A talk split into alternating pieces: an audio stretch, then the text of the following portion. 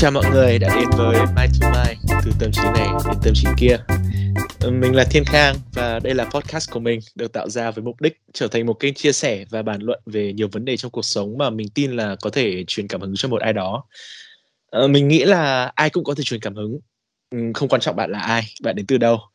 Thì ai cũng có những trải nghiệm riêng và ai cũng có một câu chuyện mà người khác có thể liên hệ. Ờ, câu chuyện của tập này là hành trình tìm đến những việc làm có ích có thể giúp đỡ người khác của mình và co-host Mel Mel. À, mình sẽ gọi cái tên mỹ miều hơn là hành trình thiện nguyện. Hiện tại thì bây giờ là một buổi tối giữa tuần và ở nơi mình ở là Australia thì đã về khuya. Hà Nội thì uh, cũng đã tối muộn rồi. Và mình với chị Mel thì giờ mới có thời gian để có thời gian để trò chuyện với nhau. Hello chị Mel. Hello Khang và mọi người. Uh, ở Hà Nội thì hiện giờ cũng là 10 giờ tối rồi và thực sự là hai chị em cũng rất là vất vả để có thể khớp lịch với nhau. Vì uh, ừ, vì Australia thì hơn Việt Nam có 3 tiếng thôi. Nhưng mà thực ra 3 tiếng đấy thì nó gần như là cả một độ lệch rất xa rồi. Ôi, thực ra em thì có thể là cú đêm nếu em muốn là cái giờ giấc sinh hoạt của em thì bây giờ nó cũng quy củ hơn so với đợt trước rồi đấy. Nhưng mà ừ. nếu mà cần thì chúng ta vẫn có thể gọi nhau vào lúc này đấy là một cái điều mừng Ừm. sau uh, rất nhiều hôm mà không thể thực hiện được. Ừm.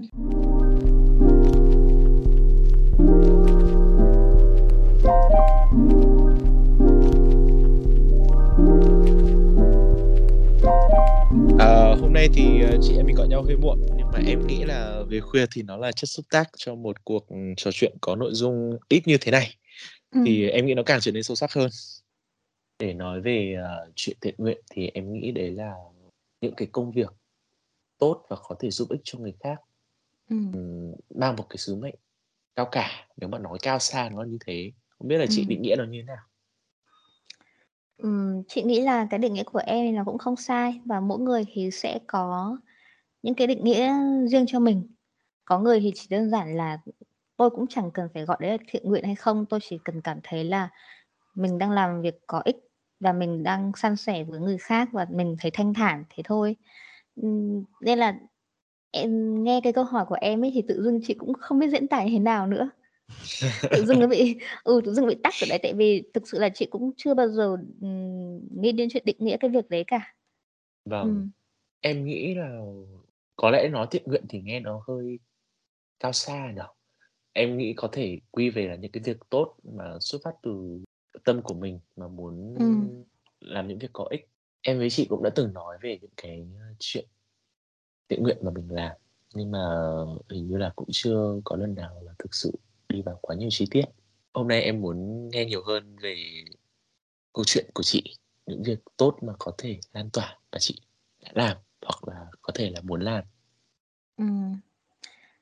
Thực ra thì có lẽ là chị cũng giống đa số mọi người ấy thì cái phương cái phương thức mà mình thường làm nhất đấy là ủng hộ, quyên góp cho một cái tổ chức, một cái quỹ nào đấy để người ta đại diện mình, uh, làm những việc, thiết thực nhất cho cái người cần giúp đỡ. Ví dụ như là ủng hộ cho đồng bào bị bão lụt này, hoặc là, ừ, giúp đỡ các cái các em nhỏ hoặc các bệnh nhân ở các bệnh viện chẳng hạn. Thì, Em à muốn nói là cái việc đấy nó có rất nhiều drama, nhưng mà ở trong cái podcast này chúng ta không đề cập đến cái vấn đề đó. Đồng ý, chị đồng ý và chị cũng cũng không muốn nói nhiều về việc đấy, tại vì nó quá nhiều quan điểm trái chiều ở trên mạng rồi. Thì trong những cái việc chị từng làm ấy, nói chung là có cả cả hành động trực tiếp và hành động gián tiếp. Thì Ờ. chị cảm giác là ý nghĩa nhất với bản thân mình thì chị đã hiến máu. Ờ. Đó, thì chị cũng thấy là em cũng mới đây cũng gần cũng đã hiến máu, đúng không? Vâng, nó Ừm. là một cái việc, đối với em nó rất là quan trọng, mà nó cũng có cái lý do đằng sau. Thế cũng giống chị ấy, tại vì cái việc cái việc hiến máu đối với chị ấy, ừm, có thể là với những người khác nó rất là nhẹ nhàng, nó rất là chuyện bình thường thôi. nhưng mà đối với chị thì chị đã mất phải hàng hai chục năm, gần hai chục năm trời thì chị mới quyết định là có một cái lần hiến máu đầu tiên. Ờ. Đó, ừ, thì sâu xa thì Chị có suy nghĩ đến việc này từ thời chị cấp 1 cơ, nghe hơi ảo nhỉ? Nghe ảo nhỉ?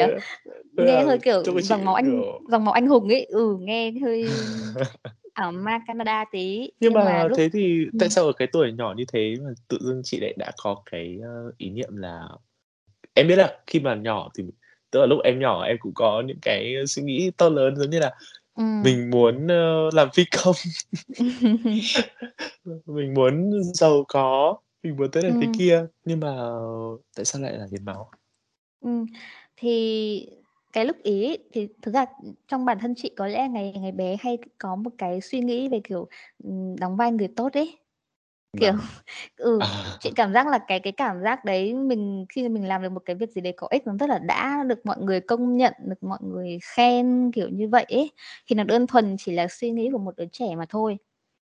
Thì lúc đó anh họ của chị là khoảng đầu 8X, thì lúc ấy chị mới có cấp 1 thì anh ấy đã đại học rồi, và anh ấy, ưm, tham gia sinh viên tình nguyện này, tham gia hiến máu này.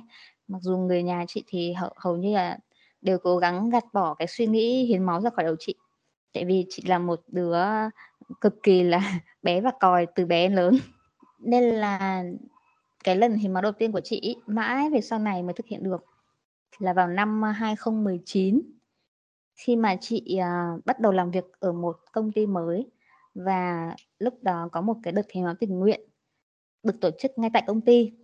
Ồ. Thực ra để đi đến một cái quyết định hiến máu như vậy ấy, nó cũng rất là nhiều yếu tố trùng hợp. Ờ, thứ nhất ấy là chị, ừm, thời thời đại học chị đã từng nghĩ hiến máu rồi, nhưng mà chị luôn luôn trong cái tình trạng là thiếu cân.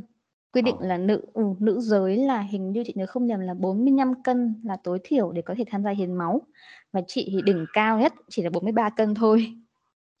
Đấy, đấy là thời kỳ đỉnh cao nhất của chị. Nên là thường chị kh chị thấy những cái xe hiến máu lưu động ở trường đại học ấy, nhưng mà chị không dám lên. Không phải Vâng. vì chị sợ máu, không phải vì chị sợ kim tiêm. Mà chị sợ là nếu mà mình hiến máu, xong sau đó mình không đảm bảo sức khỏe ấy, mình đi đường mình có thể nguy hiểm hoặc là mình yếu đi thế nào đó ấy, thì về nghe bố mẹ ca cẩm rất là mệt, thực sự, thực sự. Thế nên là nó nghe cũng hơi lười.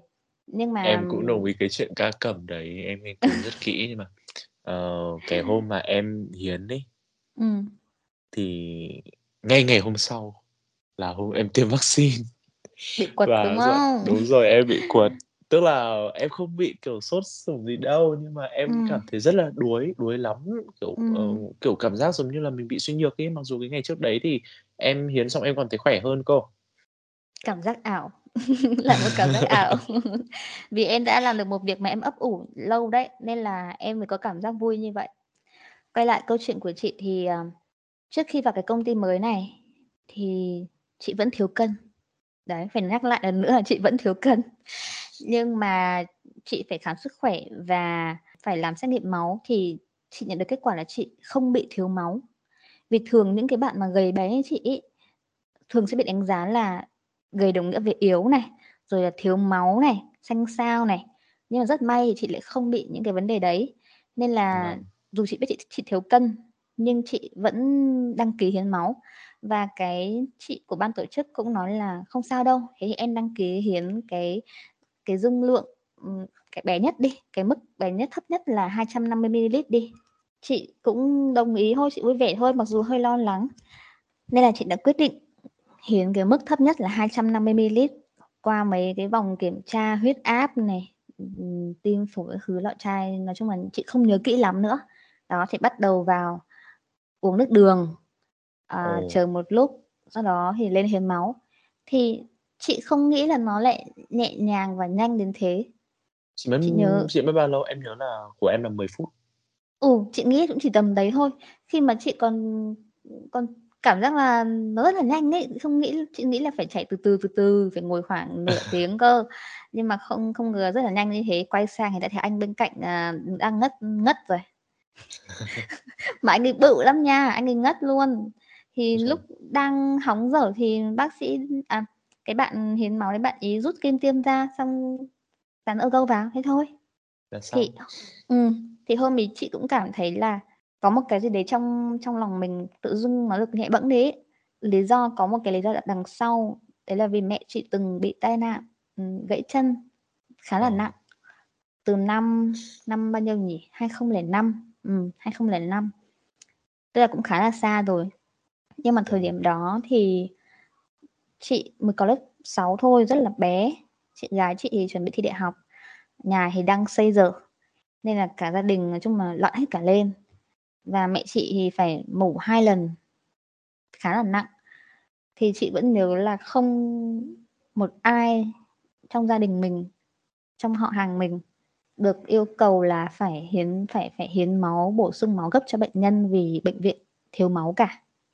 Ờ. thì nó là một cái chăn trở trong chị đấy là tất nhiên là người nhà bệnh nhân mình phải trả cho bệnh viện cái tiền mình mua máu đấy đúng không tại vì dù máu đấy có là máu bán hay máu hiến thì bệnh viện cũng cần rất nhiều ngân sách để bảo quản tách lọc ra được cái máu thành phẩm để truyền cho bệnh nhân.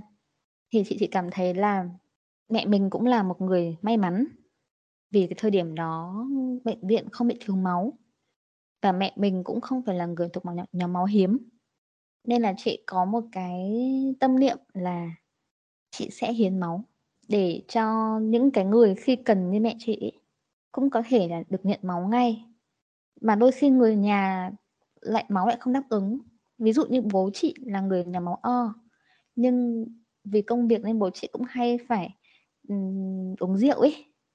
Nên là chị chắc chắn là những cái thứ nhất là cơ quan nội tạng của bố chị và thứ hai là chất lượng máu của bố chị nó cũng sẽ không được tốt rồi.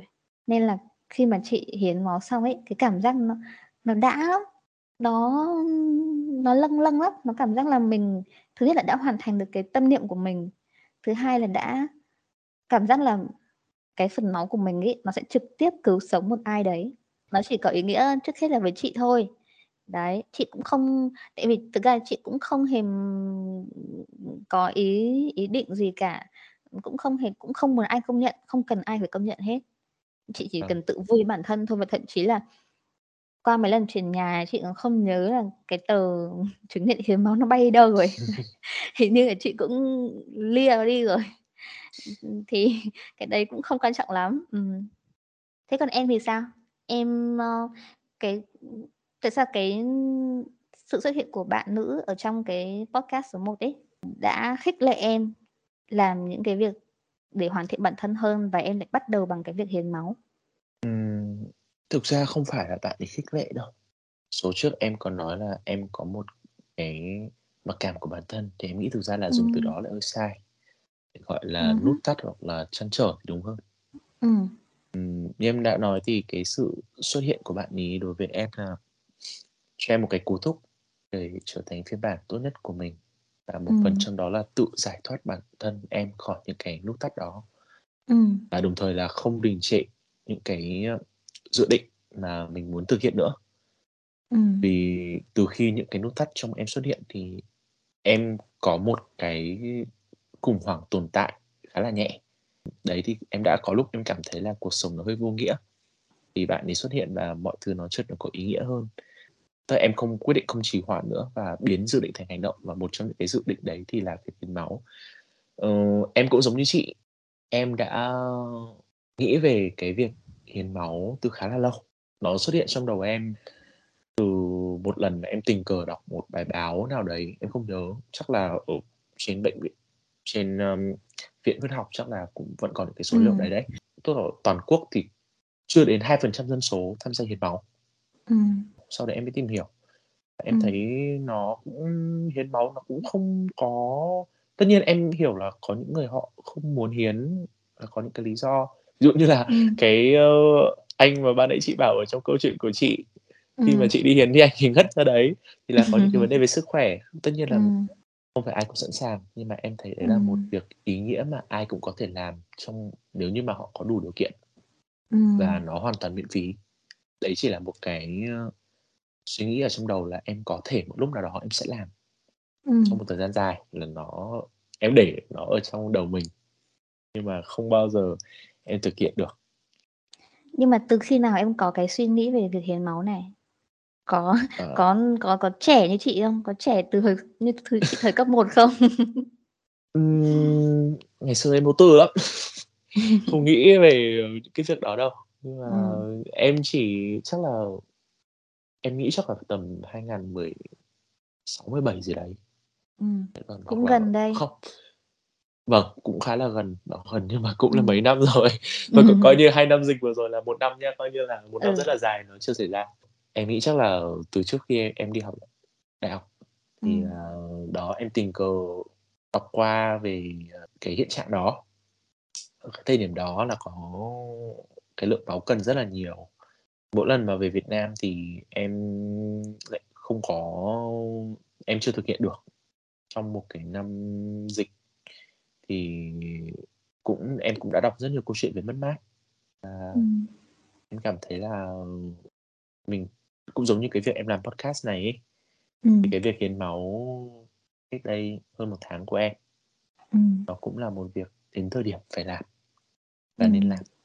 Ừm. Ờ, thì cái nút thắt của em là cái lý do để em làm việc đó nó lại liên hệ đến cái chết khá là nhiều. Ờ. Chính xác thì là cách đây, ừm hơn 2 năm khi mà bà ngoại mất. Ừm. Thì trước đó nữa thì ngày xưa em em, kiểu, vô tư lắm, mơ hồ lắm, ừm, không suy nghĩ nhiều về cái việc, ừm, mất đi đâu, bởi vì là em chưa ở cái thời điểm trước đó thì em chưa bao giờ trực tiếp trải qua cái việc mất người thân. Ừm. Ờ, hè năm đấy thì, ờ, bà em mất và em đã có một cái cảm giác tội lỗi của một người cháu không thể về. Ồ. Và dù em không phải là có mối quan hệ thân thiết chặt chẽ với cả bà ngoại, nhưng mà em vẫn Ừm. có cái cảm giác đó khi mà chứng kiến người thân của mình khó khăn vượt qua và em không thể có mặt ở đó mà chỉ có thể support từ xa. Ừm. Đấy, rồi, ờm cách đây, ơ, cũng một thời gian nữa thì, ờ, trong cái lúc mà em rơi vào cái khủng hoảng tồn tại kiểu như thế Ừm. thì cũng có một lý do dẫn đến cái việc đó, đấy là, ờ, có một bạn rất là trẻ mà em biết ch trẻ em đấy Ừm. vài tuổi. Ừm. Ờ, tức là người quen đó. Ừm. Thì bạn ấy, ơ, cũng mất rất là sớm và Ừm. nó dẫn đến cái việc mà em hay đặt mình vào cái câu hỏi về, ờ, cái giá trị của cuộc sống ở thời điểm hiện tại. Ừm. Em cảm thấy cuộc đời nó vô thường và em nghĩ là nếu mà giả sử ngày mai mình chết đi Ừm. thì mình có hối tiếc gì không? Ừm. Và cái thời điểm đó thì em thấy là mình còn rất nhiều việc mình có thể làm, nhưng mà Ừm. em bị rơi vào cái khủng hoảng như thế và em chưa thực hiện. Ờ, chị cũng rất là chia sẻ về cái cảm xúc của Khang ấy. Tại vì bản thân chị trong mấy năm vừa rồi, trong vòng 5 năm vừa rồi cũng chứng kiến sự ra đi của 2 người bạn. Một người Ờ. là bạn đại học. Một người là bạn cấp 3. Đó, thì người bạn đại học khi vừa mới ra trường được khoảng 1 năm ấy, thì bạn ấy mất. Cái điều đó nó gây một cái sự bàng hoàng lắm, tại vì chúng ta sống trong một cái thế giới mà lúc nào cũng hy vọng những cái điều tốt đẹp nhất đến với gia đình và người thân bạn bè, đúng không? Không bao giờ Vâng. là mình phải mong muốn phải nghe tin dữ cả. Và nhất là người bạn ừ, đại học đó thì lớp chị từng về từng về quê nhà bạn ấy chơi một lần. Trời gia đình bạn rất là dễ thương, từ ông bà, bố mẹ đến em trai, nên là cái sự ra đi của bạn ấy đem lại rất là nhiều tiếc nuối cho các bạn cùng lớp với chị. Và sau đó thì lại đến một cậu bạn cấp 3 của chị nữa. Thì chị có có lẽ là chị cũng sẽ chia sẻ được với em một phần nào cái cảm xúc băn khoăn, trăn trở này, nó có một cái cú sốc về về nhân sinh quan đi, nghe nó hơi to tát nhưng mà nhưng mà nó khiến mình có một cái chấn động suy nghĩ khá là nhiều. Về việc là mình còn những cái điều mà mình muốn làm mà chưa làm được, hoặc là mình vẫn đang trì hoãn ấy. Đấy, còn Vâng. nhiều cái nuối tiếc quá. Những dự định này, rồi những cái việc với người thân, với bạn bè, thậm chí là với cộng đồng, mình cũng chưa làm được một cái gì cả. Thì cũng phần nào là hiểu em và và hiểu cái cảm giác là em rất là khó nói, nhưng mà nó ảnh hưởng đến cái tâm lý, ảnh hưởng đến cái suy nghĩ và cái cái định hướng của mình về sau rất là nhiều. Cái chuyện này thì chị em mình em nghĩ là mình đang cùng một cái sóng đấy. Dễ để Ừm. chia sẻ cái việc này. Ờm, bây giờ thì em thấy là việc, bà em mất có lẽ là một cú hích để em xác định được cái hướng mà mình muốn làm những cái việc tốt như thế nào. Tức là nói hơi tâm linh một chút. Ừm. Podcast này không cổ suý tâm linh nha mọi người. Không Nhưng cổ mà suý mê tín dị đoan, nhưng mà có duy tâm, đúng không nào? Hồi em, về, ờ, thăm một tháng hè. Ừm. Bác ruột em ốm nặng. Và đến mức nguy kịch luôn á. Và người nhà Ừm. cũng có đi xem thầy thì lúc ấy tiên lượng rất là xấu. Ờ, đến lúc em quay lại Úc học thì Ừm. bác em dần ổn định, gọi là thần kỳ luôn á. Ừm. Nhưng mà đột ngột thì bà em mất. Một tức là không một ai không có một dấu hiệu gì Ừm. Là chuyện đấy nó xảy ra cả. Và em đã giữ một cái suy nghĩ. Đấy là cũng là một cái điều mà em đã tự nhủ với bản thân và tự nói ra khi mà em về thắp nén hương đầu tiên cho bà. Đấy là Ừm. đúng cái hôm mà em về, đấy là hôm giỗ luôn. Ừm. Thì, à, em đã bảo là em muốn bằng một cách nào đó có thể cứu người khác. Như cách mà bà em đã cứu bác em. Ừm.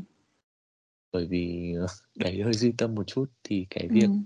đó nó nó xảy ra rất là đột ngột. Ừm.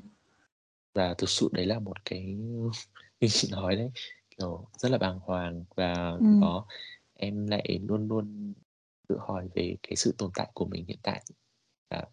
Ừm, cũng đọc rất nhiều 1 năm trở lại đây cũng đọc em cũng đọc rất là nhiều những cái câu chuyện về có những người mà họ rơi vào trầm cảm đấy, khi mà Ừm.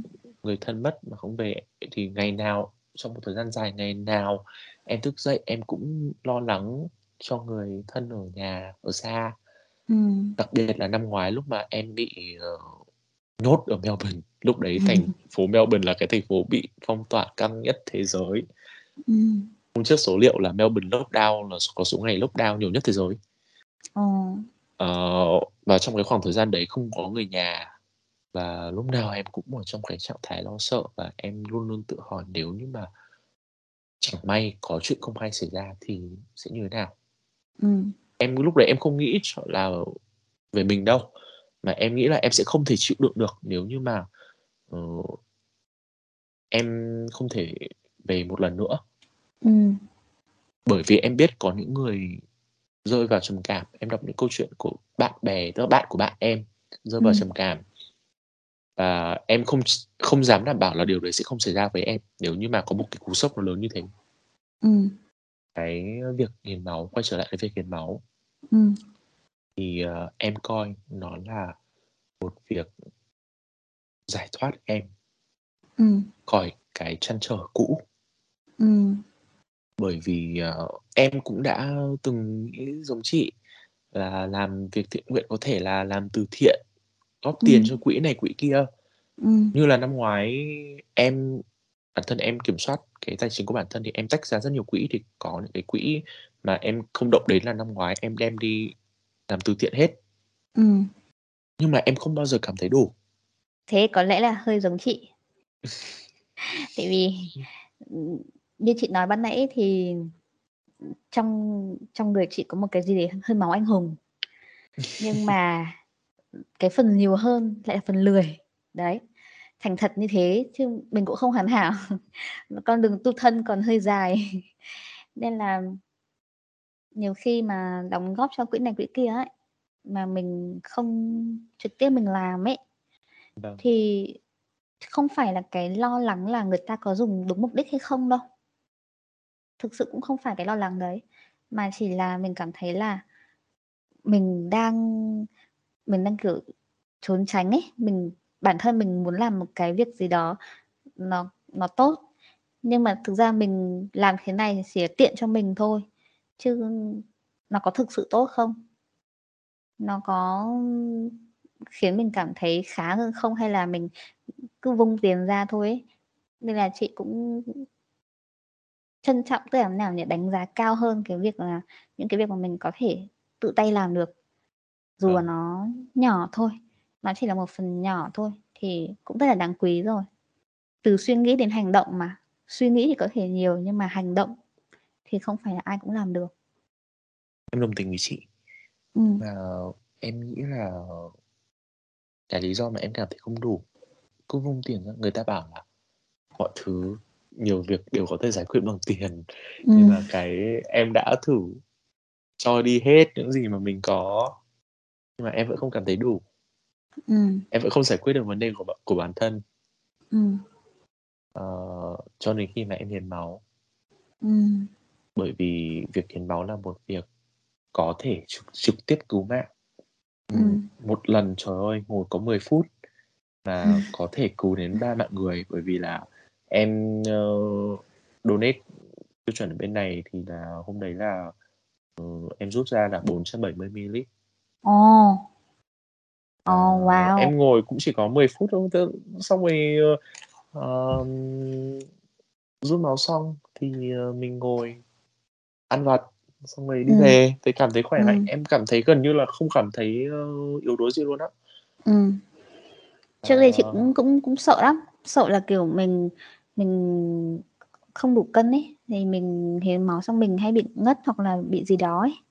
vâng. Và cái cái quan quan điểm của chị về cái việc làm thiện nguyện nhá thì chị rất là thực tế.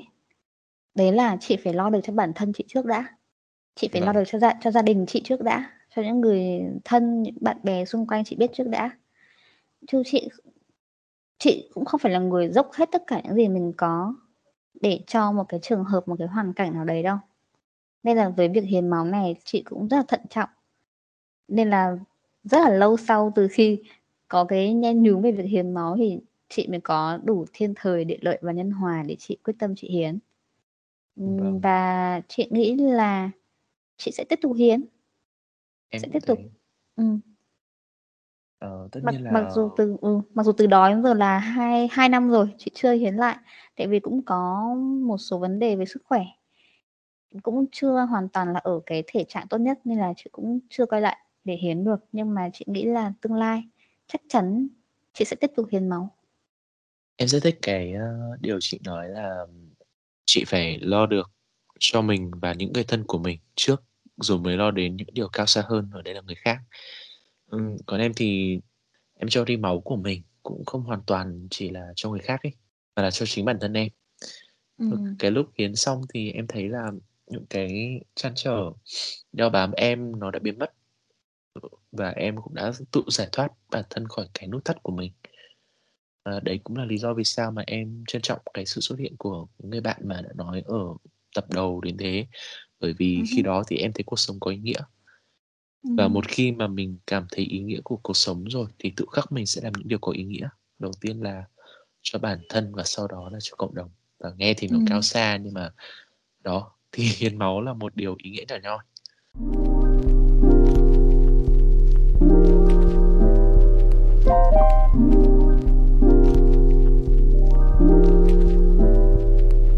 chị có hay đọc sách không Thực ra thì chị khá thích đọc sách nhưng lại một lần nữa chị chị lười. lười em biết ngay mà và thực ra cái cái gu đọc sách của chị ấy, nó là theo kiểu nó phải là tiểu thuyết, nó phải có một câu chuyện ờ thì chị mới thích và kiên trì để đọc đến cuối được. Chứ những cái sách kiểu self-help hay là những cái triết lý ấy, thì thường là chị đọc nó không vào. Vâng Thật sự là như thế. Ừ, hoặc là có những một số vấn đề về tâm lý hoặc là, ừm, về ứng xử hay gì đấy thì chị thích đọc theo những cái kiểu case study hơn.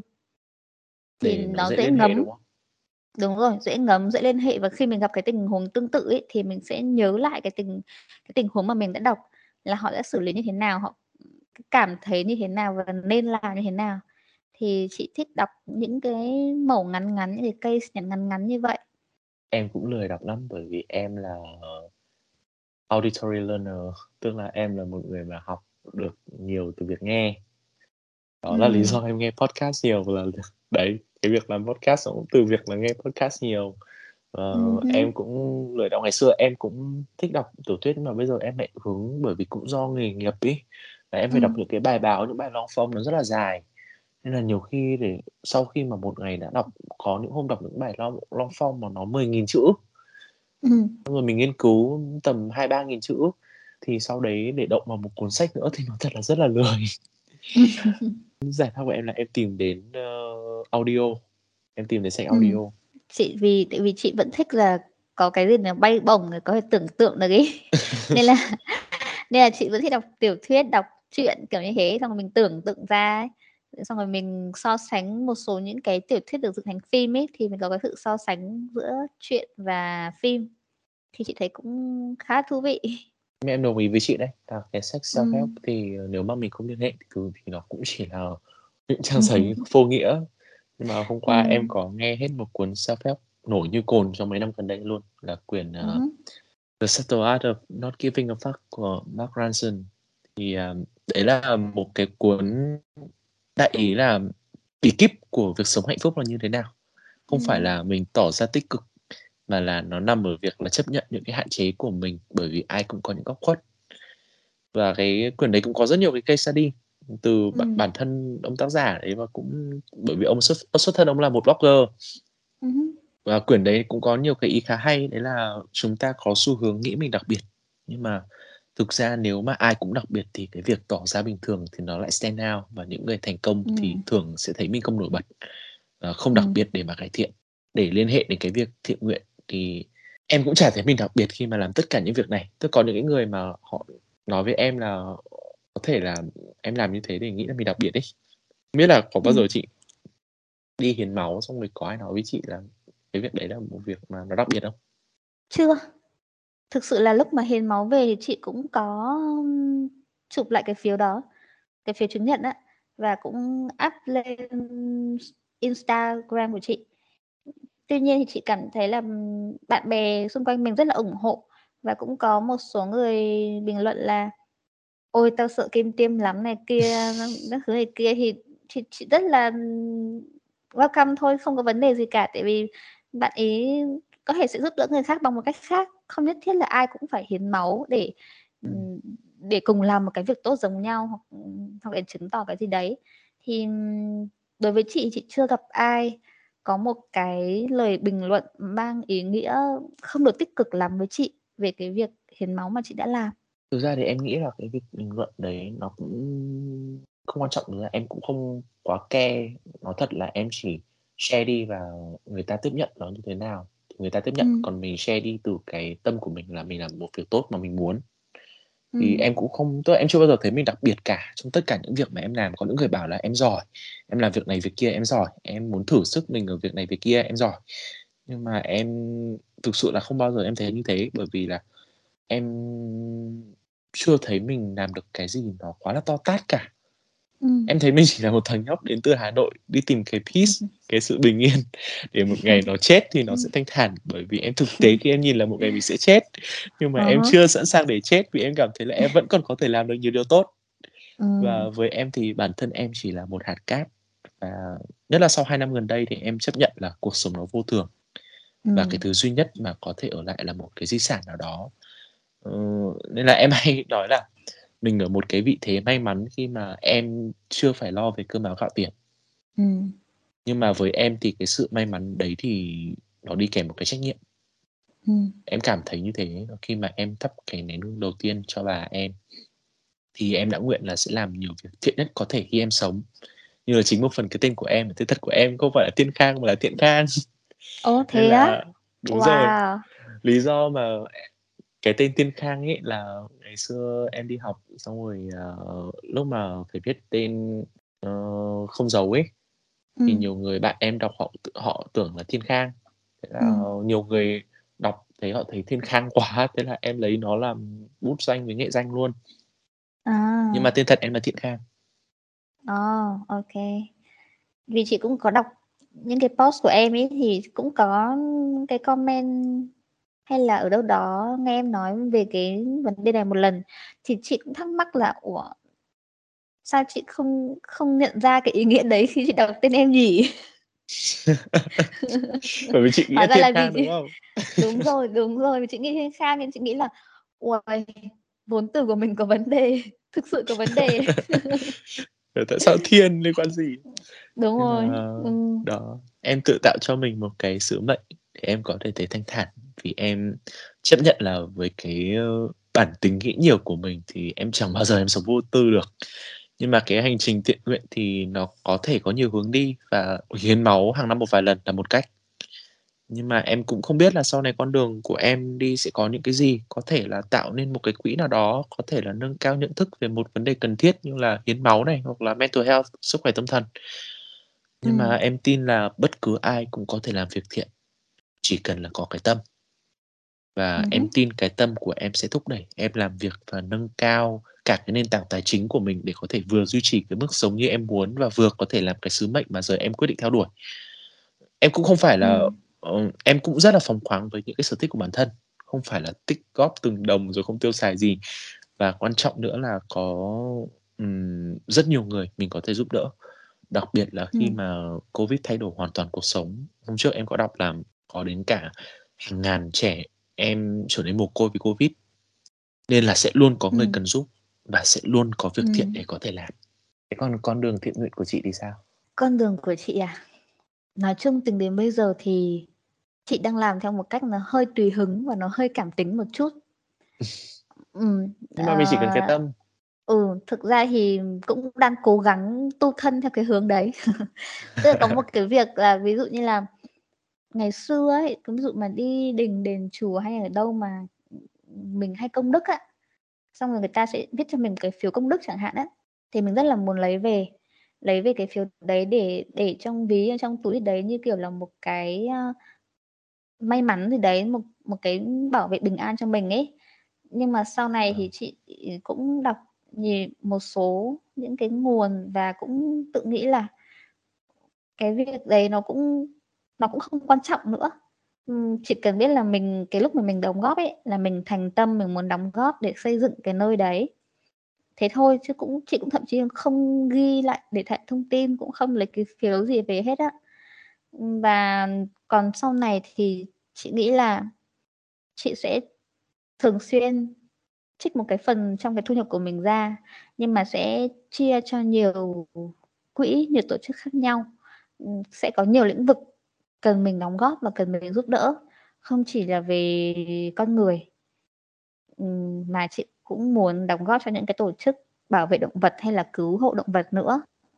Tại vì chị rất yêu chó mèo các thứ, nên là cũng không đành lòng khi đọc đọc tin cứu trợ chó mèo trên mạng ấy, rất là nhiều và rất là nhiều chó mèo hoang bị đối xử không tốt.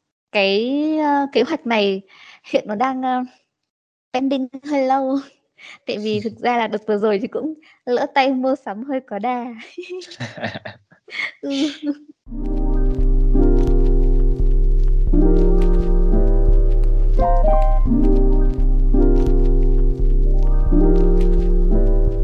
Hôm trước thì mình đã kết thúc số pod đầu tiên bằng một câu hỏi.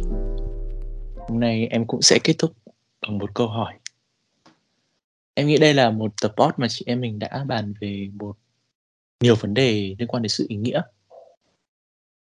Vậy thì, ờm, không biết là một câu nói nào mà chị đọc được hay là có ai đó nói với chị trong thời gian gần đây khiến chị cảm thấy có nhiều ý nghĩa? Thực ra có một câu mà chị vẫn luôn nhớ, nhưng mà nó cũng khá là xa rồi. Nó cũng phải từ tầm chị học cấp 1, cấp 2 cơ. Cùng lúc mà chị Thì bắt đầu muốn hiến máu. Ừm, chắc là sau đó một chút, sau đó một chút, ừm. À, đấy là một câu mà chị đọc ở trong một mẩu chuyện ở trên báo Hoa Học Trò. Đấy là "Cười lên đi, có đau đâu nào." Ờ. Thì, ừm, cái câu này nó tác động đến chị rất là nhiều, vì hồi bé thì chị cũng không phải là một người cởi mở cho lắm và cũng hay nào nhỉ, hay, kiểu, bị bà cụ non ấy, kiểu vậy, có những cái rất là khác người. Thế xong rồi chị đọc cái câu đấy, chị đọc cái mẩu chuyện đấy và nó thành cái tôn chỉ của chị rất nhiều năm sau đó và đến bây giờ. Ừm, Cười chị nghĩ ừm, đúng Phải rồi. cười lên. có đau đâu, đúng không? Không đau. Thì, ờ, cái việc đấy một phần là nó tác động đến chính bản thân mình, một phần là nó nó tác động đến cái người đối diện, cái người mà đang nhìn thấy mình cười ấy. Và ngay cả khi nói chuyện điện thoại chẳng hạn thì chị cũng cố gắng là, ừm, cố gắng cự cười, tuy người ta không nhìn thấy mình nhưng chắc chắn là người ta cảm thấy. Thì mọi mối quan hệ, mọi cái cuộc trò chuyện, trao đổi, cảm giác nó sẽ có một cái không khí rất là khác, rất là cởi mở và mình open thì người ta cũng sẽ open với mình. Đó, thì chị rất là thích cái câu đấy. Nên là chị hiện giờ thì vẫn đang làm theo như vậy. Việc mà cười lên thì mình sẽ hướng đến mọi vấn đề bằng một cái positive mindset, một cái Ừm. tinh thần tích cực. Ừm. Mặc dù là không phải lúc nào chị cũng tích cực được như thế. Nhiều khi là miệng miệng cười nhưng mà trong lòng lệ đổ tuôn rơi nha. Ừ, thì làm sao mà ép bản thân tích cực ép bản thân tích cực thì nó lại là toxic positivity. Ừ, đấy, nên là tùy trường hợp thôi chứ không phải lúc nào cũng cười được. Tất nhiên là mình cũng sẽ luôn cố gắng để nhìn mọi thứ một cách tích cực nhất. Thế còn em thì sao? Em có một cái câu quote nào ấn tượng với em không? Chắc là em nghĩ em sẽ trích dẫn một câu ở trong The Subtle Art of Not Giving a Fuck. Hứm. Ờ, đấy là "You are ordinary." Bạn rất là bình thường. Ừm. Những cái việc mà em làm em không bao giờ nghĩ là mình giỏi. Có những người họ bảo với em là họ thấy em giỏi, nhưng mà em rất sợ họ nói điều đó và em sợ nhất là khi mà mình tự thấy mình giỏi. Bởi Ừm. vì như thế thì sẽ không có ở một góc độ nào đó thì sẽ không có lý do nào để em improve bản thân cả. Và nếu Ừm. mà không không cải thiện bản thân thì với em cuộc sống nó sẽ mất đi rất nhiều ý nghĩa. Đấy là cái tôn chỉ của em là luôn luôn cố gắng cải thiện từng ngày. Ừm. Ờ, và cũng giống như là cái việc làm thiện nguyện này thôi. Nó xuất phát từ một ý định, rồi mình thực hiện nó, và rồi mình sau này thì em sẽ đưa cái sứ mệnh của mình nó thành một kế hoạch bài bản và cụ thể hơn. Ừm. Và quan trọng nhất là em không để cái việc mà mất đi người thân nó tạo nên một cuộc khủng hoảng tồn tại nữa, mà thay vào đó là nó tạo thành một cái động lực để mình làm những điều tốt như là em đã làm từ Ừm. trải nghiệm của em, hoặc là như mẹ em làm thì từ chuyện, ừm, bà em mất thì mẹ em khi mẹ em sang bên này thì mẹ em cũng học và làm công việc của một người social worker ấy, là giúp đỡ những người Ừm. già. Ừm. Cũng là một cách để, ờ, bù đắp lại những cái có thể là rất lâu trước đây là không có nhiều thời gian để dành cho bà em được. Ừm. Thì đối với em cũng thế, biến thay vì mình để sự việc đó chìm mình xuống, thì mình biến nó thành một động lực để làm những điều tốt hơn. Ừm. Cảm ơn chị đã trò chuyện cùng với em trong một chủ đề khá là quan trọng với em hôm nay. Ừm. Cảm ơn Khang đã đưa đến cho chị và mọi người một cái chủ đề cũng rất là thiết thực với cuộc sống. Và, ừm, chào Khang, chào mọi người, hẹn gặp lại trong những số tiếp theo nha. Tạm biệt. Bye bye.